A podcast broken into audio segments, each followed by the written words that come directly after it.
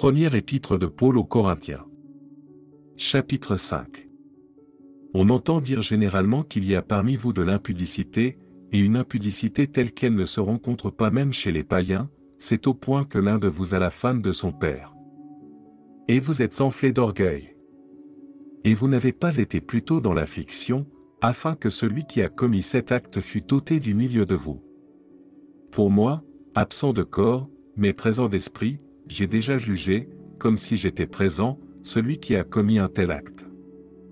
Au nom du Seigneur Jésus, vous et mon esprit étant assemblés avec la puissance de notre Seigneur Jésus, qu'un tel homme soit livré à Satan pour la destruction de la chair, afin que l'esprit soit sauvé au jour du Seigneur Jésus.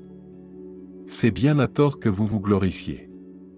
Ne savez-vous pas qu'un peu de levain fait lever toute la pâte?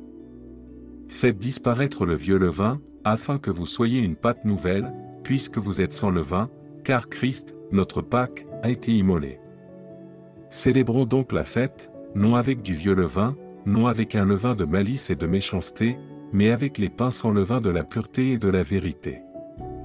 Je vous ai écrit dans ma lettre de ne pas avoir des relations avec les impudiques, non pas d'une manière absolue avec les impudiques de ce monde, ou avec les cupides et les ravisseurs, ou avec les idolâtres, autrement, il vous faudrait sortir du monde.